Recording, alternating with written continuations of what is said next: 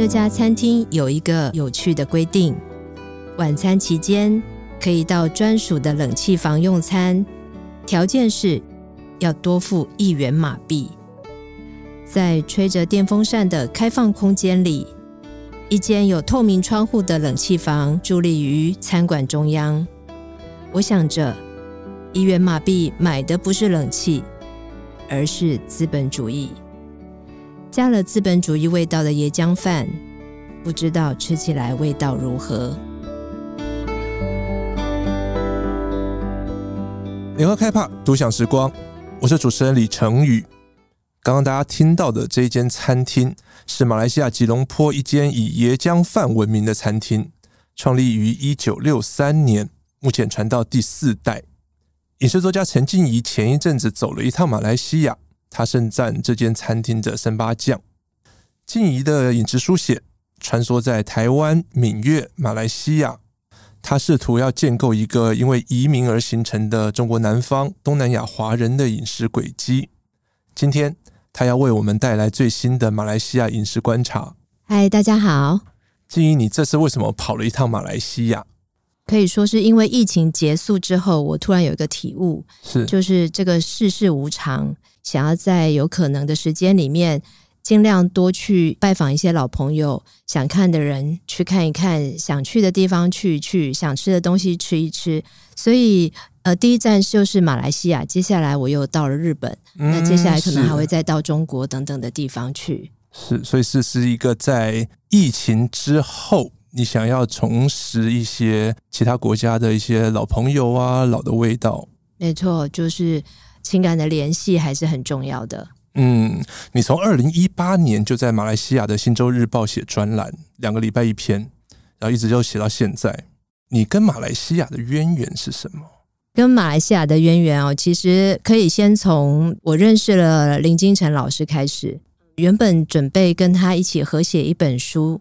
关于台湾跟马来西亚的一些食物的连接，不过后来他呃就是生了重病，我就认为说，我就想说，那我可以做的就是把他的部分也一起完成，所以我写了一本书，叫做《啊这味道》。嗯。那主要谈论的呢，就是跟大家介绍的是马来西亚的华人饮食。呃，因为就是这本书的关系哦，呃，我认识了《星洲日报》的主编。我们呃一起有讨论了，他发现了这本书之后，他觉得说，目前在马来西亚比较大部分的人是在讨论美食，嗯，那我们更希望的是走到饮食的路上去。至于什么是美食，什么是饮食呢？呃，我可以这么说，这是我自己的一个理解哦，就是说，呃，美食就像是美人啊，或者是帅哥，他是所有众人里面的一个小部分。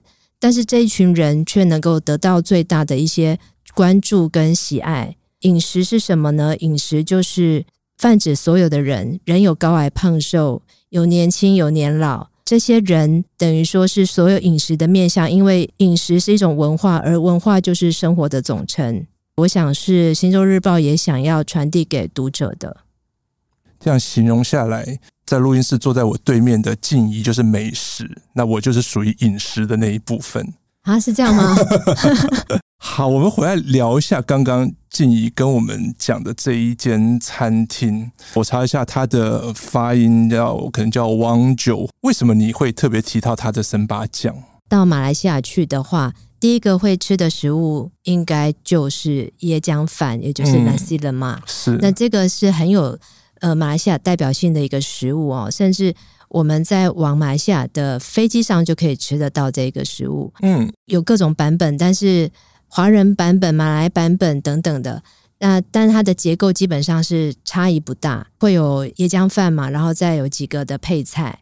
呃，我过去吃过的版本就会觉得说，哎，椰浆椰浆饭，我就是是一个热量颇高的食物。嗯，没错，没错。包括这个椰浆的这个米饭啦、啊，然后再加上有炸的小鱼干啦、啊，还有炸鸡啦，就是有可能可以选一个炸鸡，然后一个辣椒酱，一个三八酱，然后再一个呃，可能是小黄小黄瓜片，就觉得哎，都是炸的比较多。其中就是常会吃到就是炸鸡，嗯、炸鸡往往都是炸的觉得很柴，就觉得说，哎，为什么不能够像台湾这样，就是鲜嫩多汁的？对啊，的我们对炸鸡的欣赏的标准一定都是 juicy，外面皮酥内嫩，然后多汁。对，后来呢，就是。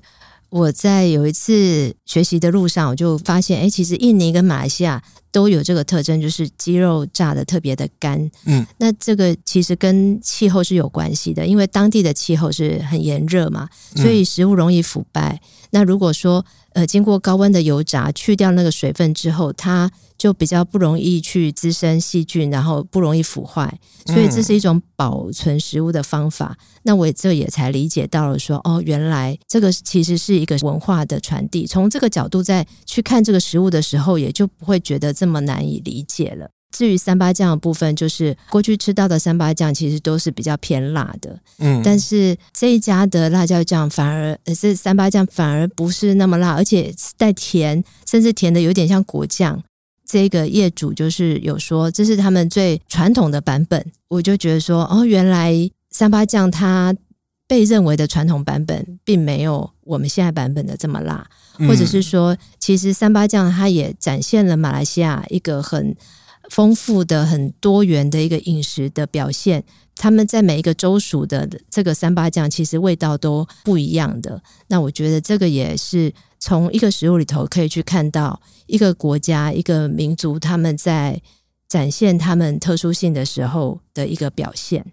我觉得这就可以呼应到刚刚静怡讲的美食或饮食、饮食文化。我们说这个鲜嫩多汁的炸鸡，对我们来说可能是一种饮食。当我们看到马来西亚那边比较干一点、比较没那么多汁的炸鸡。如果从我们自己的标准，它就不是个所谓的美食。但是你会把它挖得更深，你会让大家知道说，这个是因为在地的一些天气、纬度、地理环境等等，让它不会像台湾这样子容易保存的这么久，所以他们必须做的一个处理。它背后是一个。或许我们讲风土，或许我们讲饮食文化，它所反映在食物上面的一些面向。记你这次去马来西亚也有发表几场演讲，对不对？其中有一场，你的讲题是台湾必吃的六大美食。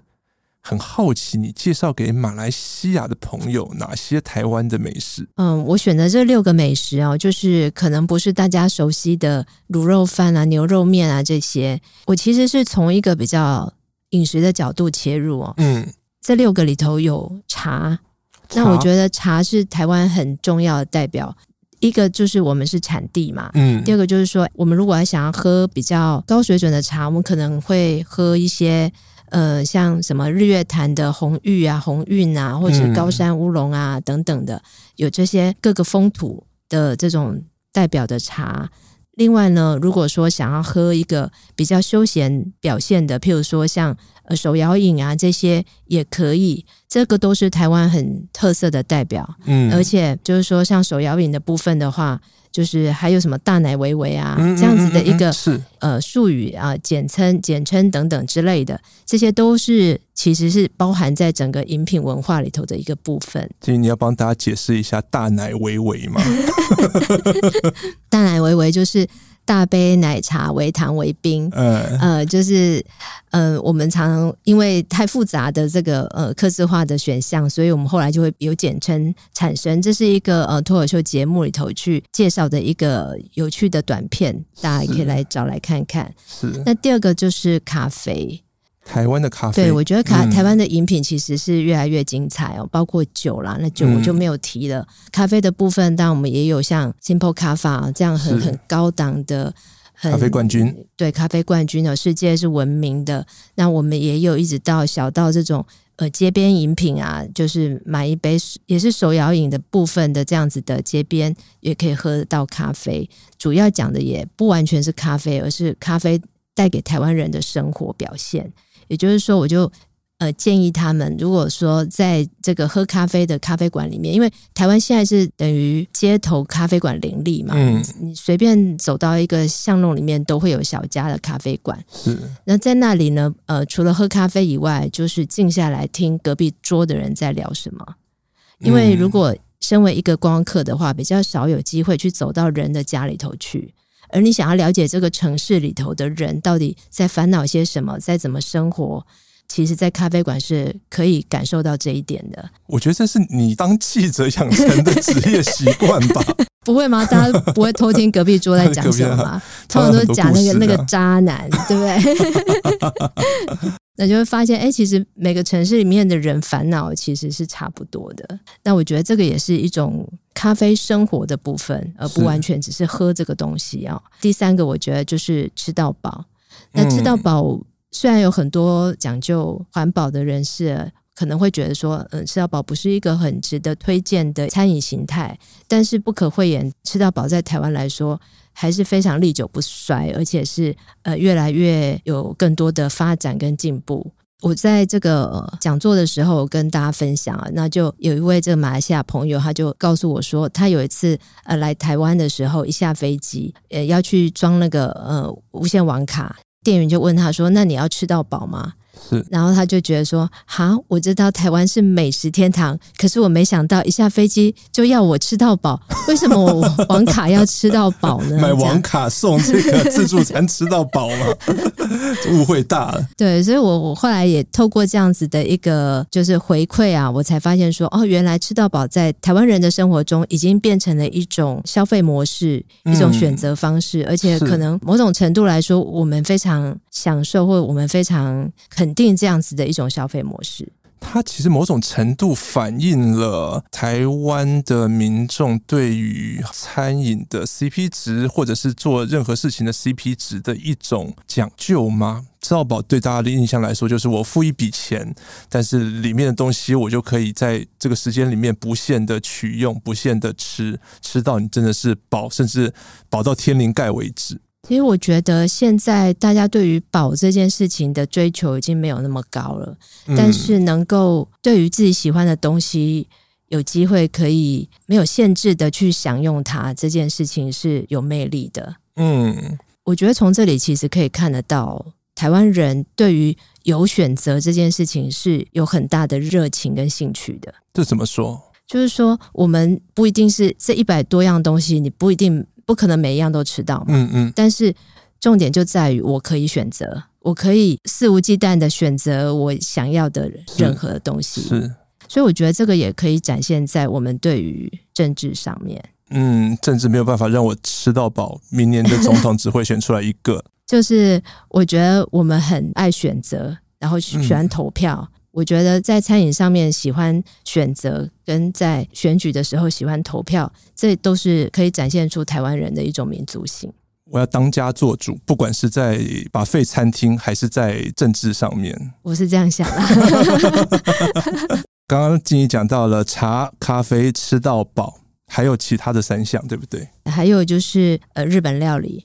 那日本料理其实也是等于是两个面向，嗯、一个是台湾经过有五长达五十年的日治时期，所以台湾在接受日本饮食上面的，不管是质跟量上面都能够有很好的展现，甚至我想台湾可能是日本海外日本料理的密度最高的城市。嗯，那在台湾其实是有机会就可以吃到很多很多不同等级的。类型的日本料理哦，从寿司啊到拉面啊，到冻饭啊等等的烧烤啊等等都有，所以它的呃选择性是非常多的，而且品质也很好。嗯，那还有一个呢，就是原住民的菜。嗯，台湾有很多的部落美食，我觉得已经越来越有高水准的表现。那个高水准是透过一个转译者，能够很好的把部落的文化食物，好好的对于一个外地人来说，能够很好的去理解它。可以给我们一个例子吗？譬如说，像不老部落，嗯，哦，宜兰不老部落，还有像呃花莲的基亚干部落啊，还有花莲卓溪乡的中正部落，还有像阿康这样子的呃餐饮的表现，都能够让我们透过食物去理解一个原住民的文化跟生活。还有一个就是米其林餐厅，或者是米其林的必比登。那我觉得在台湾已经是第六年了，不管说是值跟量上面也都是表现很好，我觉得都是很值得马来西亚朋友们可以来参考的。很特别哦，你举出这六样台湾必吃的，我觉得它某种程度不是美食，它是一种饮食样态，吃到饱，米其林或必比登，甚至是手摇饮茶等等。马来西亚的朋友，他们听完你介绍的这六种之后，他们的反应是什么？他们真正喜欢吃台湾的什么东西？如果有来过台湾的话。我觉得这个很难一语以蔽之啊，因为马来西亚毕竟是有三个不同的种族，是他们每一个种族对于台湾的理解或喜爱的食物可能都不太一样。那我也只能够就我所知道、我经历过的经验来分享。那我的马来西亚朋友来台湾的话，他们还还是蛮喜欢吃卤肉饭的。但是你就硬是不选这样？不会不会，因为这个卤肉饭我觉得已经普遍到不用讲，大家也知道，所以我就没有特别去提。嗯、我上次有一个朋友，有几个朋友，他们是呃晚上的时候住在桃园，他们出公差，然后。嗯最后一晚住在桃园，但是他们隔天一早就要搭飞机回国了。是，他们就从桃园搭火车来台北找我，哦、要我带他们去吃卤肉饭。觉得说最后一晚我再没有吃到卤肉饭就回去的话，这一趟白来了，真的是太不甘愿了。这样 啊，所以我们的卤肉饭已经是名闻遐迩，这样成为我们的一个象征的食物。因为这个食物毕竟在马来西亚也不容易吃到啦，然后。还有就是说，对他们来说是属于比较接近一点他们口味的食物。其他的食物对他们来说，他们不会觉得是原汁原味，他们会觉得是没味道。你一定没有给他们吃臭豆腐，对不对？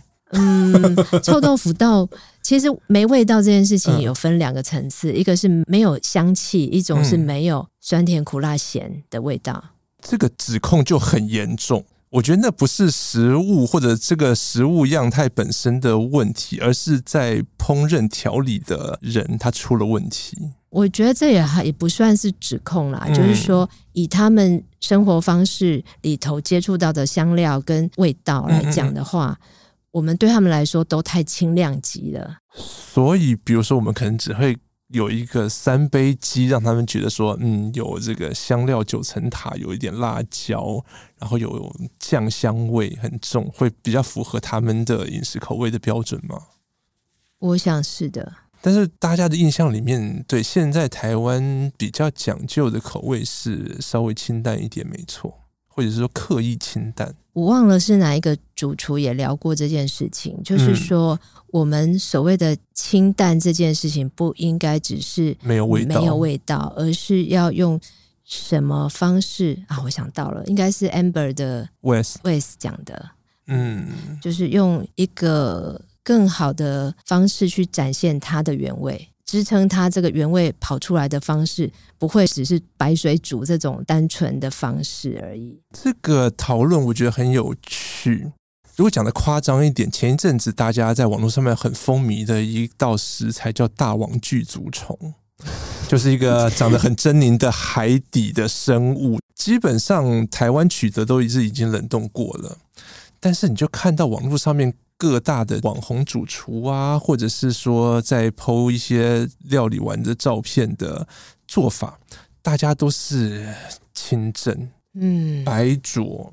基本上在烹调方法里面，你会用到这种清蒸白灼，比较想要吃原味的，通常你的食材都是比较新鲜的，对。原则上啦，对，嗯嗯，所以它会有比较好的原本食材的味道。当你一个食材经过冷冻，然后经过这种比较长途的运输之后，你在解冻它之后，然后依然是用清蒸的方法，所谓吃原味的方法，厨师对于你所没有看过食材的想象，其实你的想象力是比较缺乏的。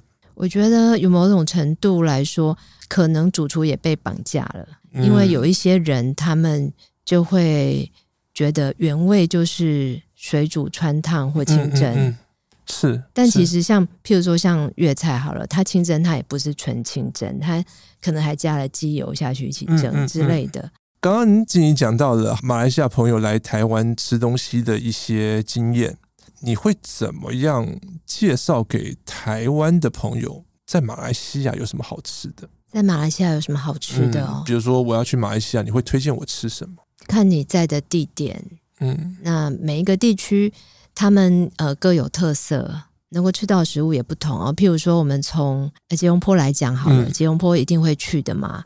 那它就是一个大都会啊，首都，它应该什么都有，对不对？对，它是什么都有。但譬如说，在它附近有一个叫巴生的港口，嗯，那里就会有肉骨茶。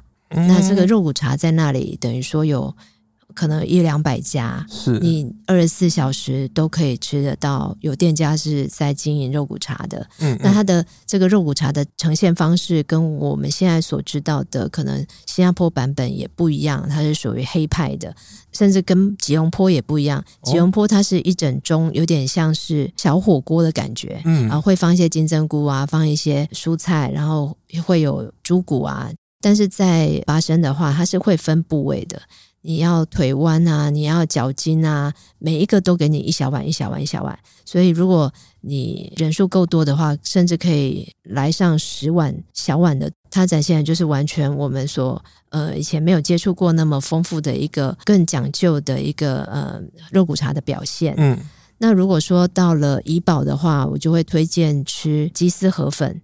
怡宝其实是一个比较多广东移民后代居住的地方，所以那里有比较多的这种广东的食物，譬如说港点饮茶这样子的茶楼哦，这样子的一些店家比较多。鸡丝河粉的话，它用的是一个叫沙河粉，嗯，嗯，然后那个非常的滑润，上面有些鸡丝啊，然后汤头会有一点虾汤，然后会有鸡丝的这个香气，非常清爽的，很适合台湾人口味的一个食物。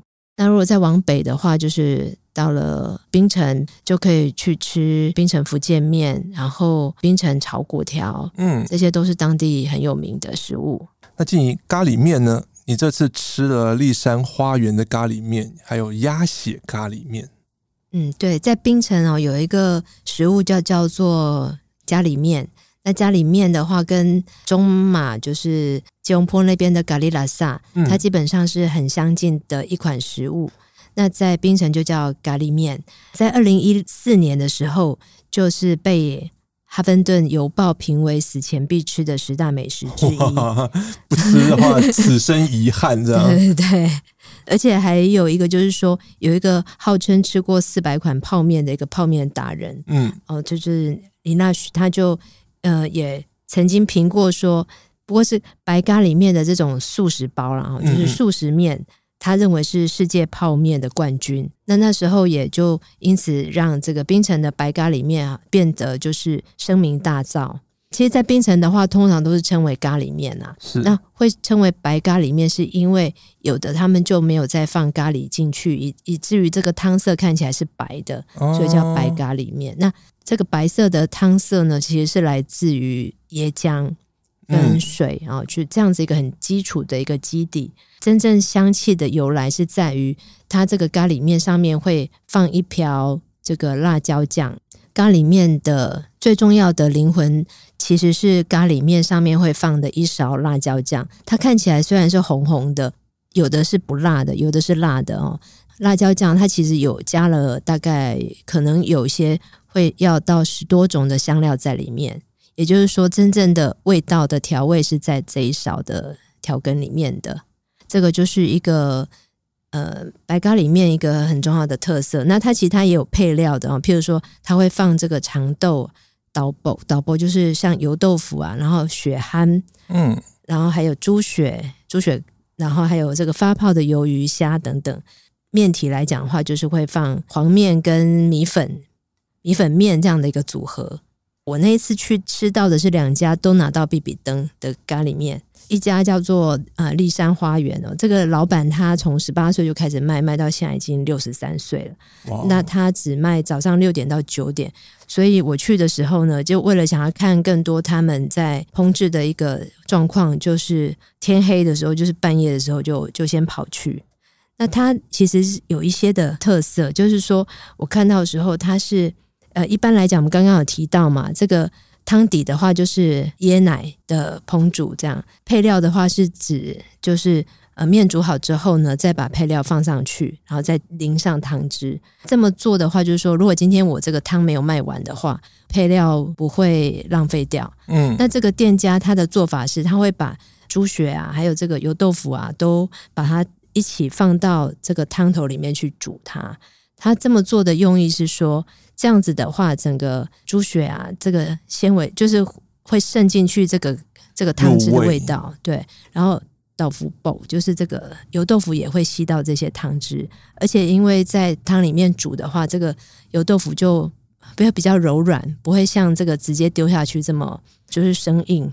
所以它其实是有一些细节在里面的，而且我看到几乎所有的人都是打包带走，也可能是因为呃，当那边的那个用餐的环境没有那么理想。但是我后来觉得说，还是有一件蹊跷的地方哦，就是在于说，如果是外带打包走的话哦，因为外带打包那个米粉啊面会吸汤汁嘛，嗯，所以他会给更多一点的汤在里面。那既然他给更多的汤，他的辣椒酱也就要多一勺。这样比例才会是对的，所以我就觉得说哇，所以很多人打包带走，那也有一部分是我看到这个老板，他就是连打包的带走的这种呃要求跟精准度，他都想到的非常的周到，所以我觉得其实很感动，因为就是一个呃一天只卖三个小时的面，可是是这么的用心。另外一家不同版本哦，因为像丽山花园，它就是比较传统版本的一个咖喱面。在冰岛这个地方的话，就有另外一家叫鸭血咖喱面，它的特色就是环境是非常非常干净，几乎亮到这个桌面都会反光。店里头啊，就是在地面上打滚都没有关系，这么的干净。通常我们看到这种光鲜明亮、干干净净，然后在卖小吃，我们都会直觉认为说这一间可能不是太好吃。哦，真的吗？感觉起来要那种好吃的店，都是要那种脏脏油油暗暗的那种百年老店。我我反而会觉得说，这个老板哦，就是一定是有他的讲究跟要求，才会这么的干净。嗯，跟传统的那一家咖喱面不一样的是说。新版的它属于比较创新版，它在开了七年哦。这个创新版的它一样也拿到 B B 灯。那它的特色就在于说，它除了我们刚刚传统说到的那一些配料以外哦，它还多加了一个呃，譬如说有螺肉啦，还有海蜇头啦、鸭血啊、虾啊，还有烧肉这些东西可以做。配套的选择，那你可以知道说，加了这些配料之后，它的价格就提高嘛。所以这也就是比较新款的咖喱面，他们的一些可能可以提高客单价的一个方法。那它比较特别就在于说，它虽然它不只是提供这些配料，它每个配料都非常的干净漂亮。譬如说，这个螺肉每颗都饱满，然后大小颗粒是一样的，就简直好像看了一碗的珍珠在那里那种感觉。那还有就是，呃，如它比较可惜，就是他们他什么，他就是没有鸭血，嗯，因为鸭血最近刚好缺货，嗯啊，缺货了一段时间这样。还有呢，它一定是用鲜当天现榨出来的椰奶啊，椰浆，它不会用这个罐头的，也不会用隔夜的。光是这个产品，他就不断的改进，不断改进他自己的版本，让他一直保持在最好他认为最好的状态。那他现在已经呃已经进入到第四个版本了，所以就会觉得说，这个老板他是真心在爱上爱他的这个食物的，是不是说啊只是卖个度日而已这样子的想法？那还有一个优点就是说，他除了他自己的这一款咖喱面以外，他其他的产品也都非常好吃。它有那个呃沙梨橄榄汁现榨的哦，非常的浓郁饱满。然后呢，还有这个它榨的这个猪油渣，咬起来是酥脆有声。我觉得就是说，在这家店里面，就除了这个咖喱面以外，你还可以再搭配其他的食物一起享用。我很好奇，马来西亚人对这种用比较好的食材、比较干净卫生的环境，然后可以提高传统饮食、传统小吃形象或价钱的做法，当地人接受吗？因为感觉起来咖喱面就是。嗯，可能马来西亚人吃了几十年，从小吃到大的一种庶民的饮食，那是我每天会吃的。但是，当你的庶民饮食的客单价拉高的时候，纵使你给我更好的服务、更好的食材，但是我可能没有就没有办法每天吃了，对不对？嗯、呃，你说的没错，其实它确实是呃槟城呃数一数二贵的咖喱面，但是它还是有它自己的课课程啊，所以我觉得这个点倒是呃不用担心。就你漏讲了一个我很爱吃的这个马来西亚的食物拉萨，你会怎么样去形容？对马来西亚的道地的拉萨应该是怎么样子？在马来西亚其实也有很多种不同的拉萨，嗯，譬如说在吉隆坡中南马地区就是有咖喱拉萨，嗯，那在北马，那在北马的话就会有阿三拉萨、亚森乐沙，是在槟城特、嗯、特有的一个食物。在东马的话就会有沙拉越拉萨，有各种不同的拉萨的一个特色。嗯我这一次去槟城，有尝到阿萨姆拉萨，它其实也入选了马来西亚二零二二年的公布的米其林必比登。嗯，阿萨姆拉萨为什么特别哦？就在于说，它曾经被 CNN Go 列为世界必吃的五十大食物的第七名。哇！然后那个安东尼波登他也曾经在槟城吃过这一款食物，而且他觉得非常喜爱。阿萨姆拉萨它的特别在于说，它很难用言语形容，因为它跟市市面上我们所吃过的这所有的面食啊，或者是米食都不太一样。特色在于它包含了酸甜苦辣咸涩等等的口味在里面，都在里面。嗯，最主要是它的汤底哦，其实不是汤，而是一种鱼浆。鱼的鱼泥有点像鱼泥的感觉，所以你这边指的鱼浆不是我们一般在吃羹会把鱼浆做成的那种鱼浆羹之类的。所以它的汤底不是纯粹的水状，而是混杂了很多的鱼肉的肉屑在里面。嗯，那这个鱼肉可能就是呃马鲛鱼啊、沙丁鱼啊这样的鱼类。那因为它这个鱼哦，就是比较属于是。小鱼，然后它在搅碎之后，然后去熬煮。当然，它里面可能会有呃鱼头啊、鱼骨啊、鱼内脏啊，嗯，这些的全部在里面。所以，为了要让这个味道能够不要那么的强烈，所以会再用其他的食物，譬如说呃其他的食材，譬如说像黄姜啊，嗯，或者是呃罗望子膏啊，或罗望子片啊，还有红辣椒。呃，香茅啊，小葱头啊，这些东西下去一起熬煮。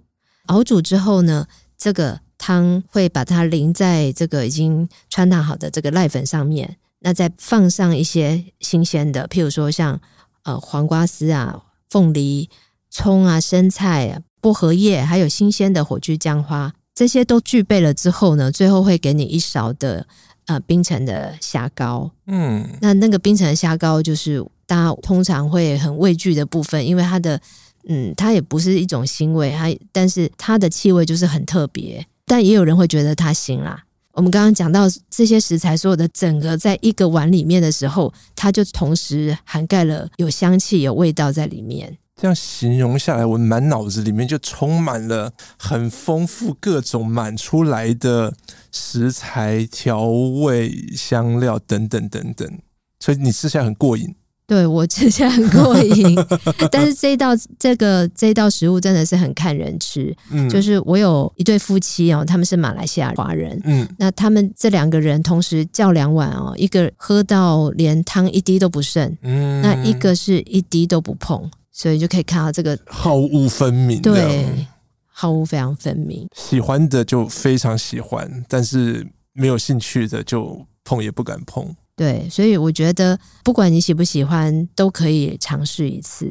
嗯，因为那个就是突破我们的同温层的一个食物。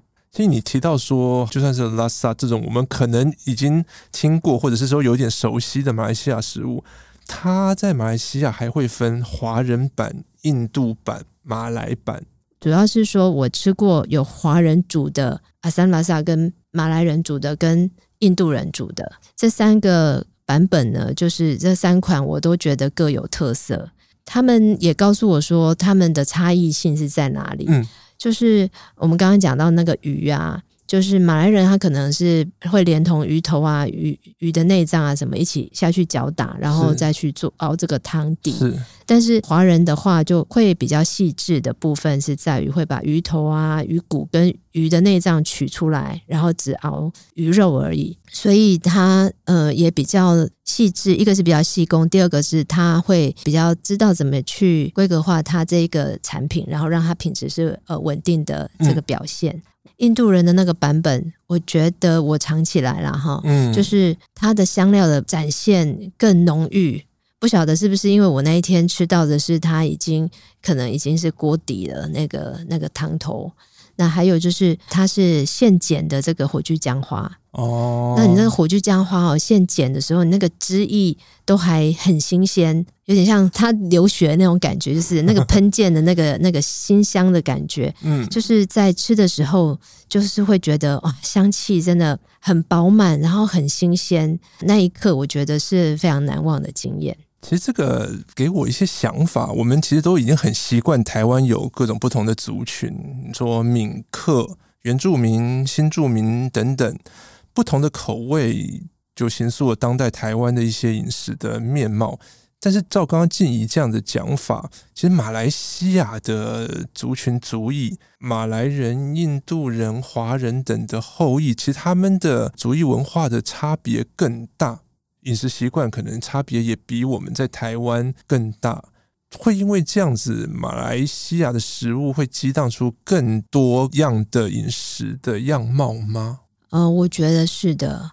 就是我如果去他们的这种 shopping mall 里面的美食街，嗯、其实逛一圈逛完都会脚酸的。哇，这么多，真的非常非常多。那这个。变化性是还包括说，除了这三个族裔以外，嗯、你说光是华人，他就有分福建、广东、客家、海南、潮州，每一个籍贯它又有不同特色的食物。嗯，然后这些特色的食物呢，就是有可能又跟有族，譬如说跟马来人重叠，跟印度人重叠，就是说他们有族觉得说，哎，这个东西看起来蛮好吃的，嗯、那我来我也来做做看。所以就会又有别的不同的版本，嗯、就是譬如说我们说的润饼，这个就会有印度人版本，会有马来人版本，嗯，就又有不同，所以各自的特色已经展现出来，然后又有各自交叠的一些变化，嗯嗯，整体来讲的话，其实是非常爆亮的。这三个族群之间的其实饮食的风格都很鲜明，然后很有别于其他族群。而且不只是呃籍贯族群的差异，嗯、还有地理性的差异。譬如说北马、嗯、南马，还有东马、西马，它又有各个不同的呃，随着这个呃地域性的一个变化。但还有一些是时间上的啦，嗯，就是说从过去一直累积到现在，个有创新的食物，还有传统的食物，这个又有又有很多的不同的夹杂在里面。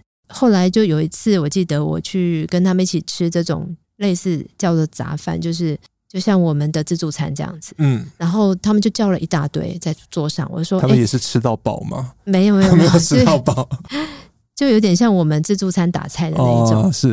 然后问他们说：“哎，那你们知道这些菜到底是属于马来菜呢，还是偏娘惹菜呢？偏印度菜呢，还是什么？”他们其实有时候也说不清了。这个提醒了我，你写到一个你的演讲的听众跟你说，麻坡马六甲那边的福建人也很多，所以那边有些哦福建带过来的一些口味，然后说而不是只有槟城会有一些那种华人娘惹的饮食口味。他认为说，槟城那边的所谓福建菜有混到泰国的感觉。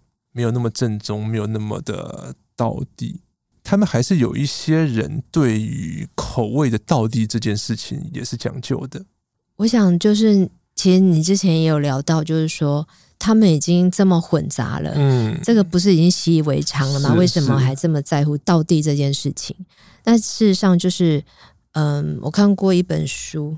饕客美食地景中的民主与区变，嗯，他讲到说，就是“道地”这一个词，并不是与生俱来的，是透过食物的生产者跟消费者的感知而建构出来的。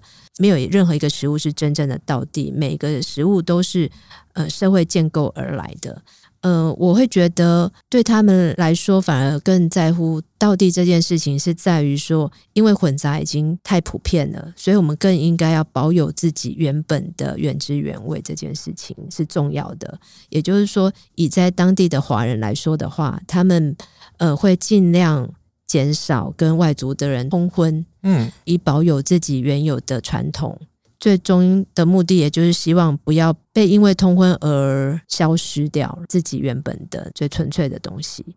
对，他们是站在这个角度来思考到底的食物，或者是说族群文化这件事情。对，某种程度来说，是比台湾更警觉性的在看待这件事情。不止当地人觉得有变化，甚至你这次去，你也感觉到有些你以前到。槟城那边可能吃过一些东西，在你记忆中，槟城的味道、这些食物、这些人，你这次去也发现他们改变了。嗯、呃，我觉得疫情过后有一些影响，一个就是呃，像是原本的一些可能是美奈米的盘子啦，虽然那也不一定是很好的材质，嗯、但是现在已经变成有一些是用纸片来做盘子了啊，那更惨。他们就为了可能卫生的问题，嗯，而改变，但是这是这种说辞啦。那现在已经没有疫情了，他们也没改回来啊。我会觉得有点可惜，因为那个也是展现一个小吃一个很重要的包装的一个部分。还有就是有一些人过世了，这些人过世的频率，我觉得不知道为什么好像很高。有些摊主就会告诉我说，那摊的老板过世了。可是我不晓得是不是因为疫情啦，那也有可能因为疾病离开了，这些东西可能就后继无人，然后就结束了。我就看到那个流失的程度是比过去更加的剧烈，很感伤。大家更应该要尽快的去吃，反正吃下肚子就没有人可以带着走。哦，所以这也是你陆陆续续跑马来西亚啊，跑到日本啊，或跑一些你之前去过的、去吃过的地方。对，其实在我二零一八年写啊这味道这本书的时候呢，从我开始写到我要去印刷，中间就有好几个店家已经呃已经收摊了，已经结束营业。我记得那时候我曾经问过林金城老师说。他都要收了，我写他不就等于说我这本书过期了吗？嗯，然后他就说不是这样，因为我们留不下来他，就是他就是要收，这是一个命运的决定，这不是我们所能够去抵抗整个大环境的一个做法。那我们可以做的就是，因为靠着记录把它留下来，留在书里面，让人家知道说这曾经是有这样的一家店，曾经有过这样子的发生。这个是我们可以做的事。因为你这次也不只是去吃小吃，对不对？我看你还去吃了几间 fine dining 餐厅，有一些呃米其林的星级餐厅，有一些呃亚洲五十最佳餐厅入选的一些餐厅，像是你去了槟城 George Town 的米其林一星 Old Jardin，我看米其林指南上面对它的定义是时尚欧陆菜。还有就是二零二三年亚洲五十最佳餐厅排名第七十九的吉隆坡餐厅 Eat and Cook，感觉起来都是很年轻的厨艺团队。你怎么看他们的菜跟他们的比较高端的餐饮的经营？去年二零二二年的马来西亚的第一次的米其林指南的颁布里面来说的话。吉隆坡有两家一星，嗯，那槟城也有两家一星，可以说，呃，星级的比例来说，目前来说还算是不算太多。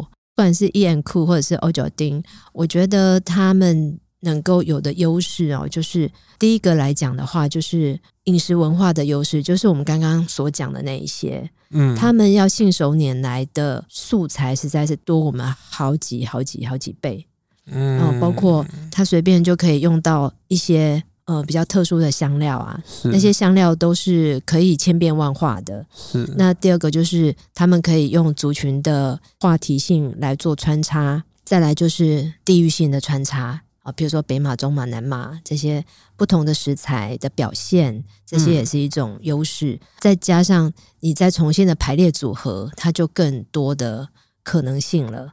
所以是千变万化，但相对的，也就是说。这样的千变万化，如果对这个族群、这个国家的一个饮食的脉络不那么了解的时候，会觉得说哇，真的是呃知识量好大，嗯嗯，也会吃不懂这样子。还有另外一个是在 Eat and Cook，我觉得在那里我有一个还蛮大的发现哦，就是他们的说菜的人，嗯，他能够针对。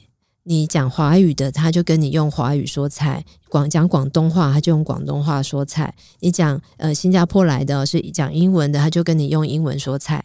他可以顺着你用各种不同的语言去说菜，这样子的好处在于说，能够帮助我们更进一步的去呃理解到这道菜它所要表现的一些想法。那我觉得这也是马来西亚人的一个语言优势，他们一个人可能同时都会有可能非常多种不同的语言。那所以说，这个我觉得也是我们台湾可以学习的地方。当然，就是说目前来讲，可能目前我们都是呃，同时可能具备中英文，可能有的再加一点日文这样子。是，如果我们真的希望能够是针对于国际市场的话，也许。可能有机会，更多语言的版本能够更加快的在很短的时间让别人理解我们。可你不觉得这个是因为马来西亚他们本来就是一个多语言其实有点并行的一个社会？某种程度，台湾经过历史的这样子过来，我们并不是这么多像不管是食物也好，语言也好，像马来西亚这么复杂的族群。但我觉得你针对一个商业市场的考量的话，是可以更加强这些部分的。嗯，那就回到商业经营来看这件事情。我觉得有一家餐厅，我特别想要介绍，就是跟啊、哦、这家餐厅是在冰城、冰岛这个地方。那这家餐厅它是以食材来做一个餐点的一个介绍的顺序，它的套餐里面用到了非常多在地的食材。嗯，那我想到什么呢？就是不晓得。大家有没有印象？就是说，我们如果看呃电视剧的时候，有时候就看到皇上在吃饭，嗯，他皇上是摆了满桌的菜，是呃，不会说因为他是一个人，所以就给他一人份的菜而已。哦，那这个做法是为什么呢？是因为皇帝他能够透过在吃的时候了解到，哦，这个是来自于哪里的食材，那个是来自于哪里的食材，那你是不是风调雨顺，就能够看得出来这个食材的表现如何。就是透过吃来理解他所统治的这个治理的这个国家的一些方方面面的状况。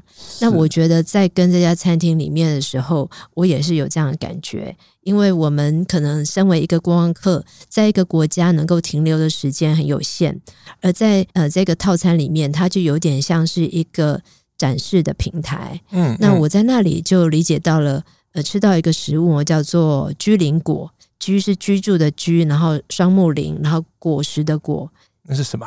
它的马来话叫宝古林。那这个东西哦，它长得有点像肉豆蔻，圆圆一颗。那里面呢是有有果肉。那这个果肉把它放到这个呃菜上面呢，它会有一点这个蒜头的味道。蒜头，嗯，嗯，那你就想说，哎，不过就是多一种有蒜头味道的食材而已啊，这有什么？但是如果再换一个角度来想的话，其实我们呃有一些吃素的人是不能够吃蒜头的，嗯，但是这个食物就被称为素蒜头，但它有辛香味吗？嗯，不吃蒜头某种程度是因为它的 吃那种有那种辛香的原因。嗯，对，但它就就它就是会有这个有，确实是有那个蒜头的香气，素食者可用这样，有这样说法啦。但我就觉得说，哎，我其实到了马来西亚十几次，我都不知道有这个食食材，甚至我跟我当地的朋友一起去嘛，他也是第一次看到。嗯，那还有呢，就是呃，形容鱼的鱼卵。就是他们有这个热带鱼子酱的这个产品，那我就觉得说，哎，我以前都会觉得说那个是属于比较高冷地区才有的，当然台湾也有了嘛，就是这样的鱼子酱，其实在马来西亚也是有的。那这是那是我第一次的呃品尝，那它还有用到一个槟城这个玫瑰牌的酱油。那我就觉得很有趣啊，就是哦，原来槟城人有自己的口味的酱油。后来我再去逛街的时候，我就去特别去了一些杂货店，然后我就问他们看看有没有这款酱油，我就还真的有。那我觉得就是说，透过这些品饮的经验呢，让我在舌尖上就去理解这个城市或者这个国家它有哪一些呃独到之处。我觉得这个是一个很有趣的发现。节目一开始跟静怡聊到，他长期替马来西亚《新洲日报》撰写专栏，那有的时候也会介绍关于台湾的饮食，甚至静怡你也在台湾出书，讲一些马来西亚的饮食渊源。为什么你这么致力两地的饮食文化的交流？我就常说一句话，叫做。人离不开食物，食物也离不开人嘛。嗯，那回过头来看的话，其实我们都是从呃华南地区，也就是福建、广东这一带所移民出来的人。同样是移居者来看的话，我很好奇，也很觉得很有趣的是，到了两个不同的国家，然后进入了两个不同的脉络之后，所后来慢慢衍生的这些食物，到底有什么差异性？而这个差异性也可能跟我们的性格、我们的风土等等都有关联性。那我觉得，透过于这些食物的一些对比啊，或者是发现，我们可以更多去关心跟我们有相关而我们却不熟悉的人。那也等于很像是我们在瞎子摸象一样，就就我自己本人是这样子的，就是说，当我看到一个象鼻子、呃，象耳朵，我可能以为哦，这个食物就是这样了。但是如果我们有机会可以去看到像像尾巴、像屁股、像腿，我们可以更客观的去理解一项食物，不要落入于我们以为我们所看到的就是事件的全部。那这个不管是在饮食上面，或是在对事情的看法上面，我觉得都会有帮助。一个人的力量毕竟有限，你这样把台湾的饮食介绍给马来西亚的朋友，甚至把马来西亚的对于饮食的想象跟台湾的你的读者来介绍、来说明，你这样做，我们感觉到很尊敬、很感动。但是一个人的力量毕竟有限，你怎么看？就是政府在于。饮食这一块的对外的讲比较浅一点，行销宣传；那讲比较深一点，我们是不是有可能像比如说韩国一样，把我们的饮食文化透过各种的影视，甚至很强力的流行文化输出，影响到其他地方？我想这件事情可以分两个部分，一个是我们对于自己的了解嘛，一个是我们对于他人的了解。这个跟我们要销售一样商品是一样的逻辑，就是说，当我们要包装一项产品跟别人卖给别人的时候，我们首先要知道这个东西到底它的独特性在哪里。如果我们不了解这个东西它在其他国家是不是也有的话，那我们这个包装可能就是变成是一个无效的包装了。举例来说好了，其实在，嗯，不管是闽南地区，或者是马来西亚的呃槟城地区，只要有福建人的地方，其实都很有很多的，就是都有蚵仔煎。我们的蚵仔煎如果想要销售给别人的话，我们首先要知道别人是有的，然后第二个，我们的特色在哪里？那才有机会能够有效的宣传。有一次有机会看到官方想要宣传或推广台湾，这个官方可能就讲说：“哎，我们有这个、这个、这个。”对方就说：“这个我们很多了。”然后我就觉得说：“哦，其实这个就是在于细节、细致度的部分。”回到刚刚我们谈到你介绍给马来西亚朋友的六样台湾的特色的饮食，你也讲了茶，你也讲了咖啡，感觉起来这个大家也都有啊。马来西亚的茶大部分都是红茶，就是在他们的茶饮文化里面，嗯、英国殖民的传统。对，是红茶。然后咖啡的话，他们比较多是 Robusta。我要推广的其实不是产品本身啊，是那个切入点是一个餐饮形态。就像刚刚静怡讲到的，人离不开食物，食物也离不开人。透过食物。我们可以理解远处的一方水土，一方人。今天谢谢饮食作家陈静怡来跟我们聊她观察到的当代马来西亚饮食，也谢谢听众朋友陪我们到最后。谢谢大家，拜拜。上网搜寻 vip 打 udn 点 com 到联合报数位版看更多精彩的报道。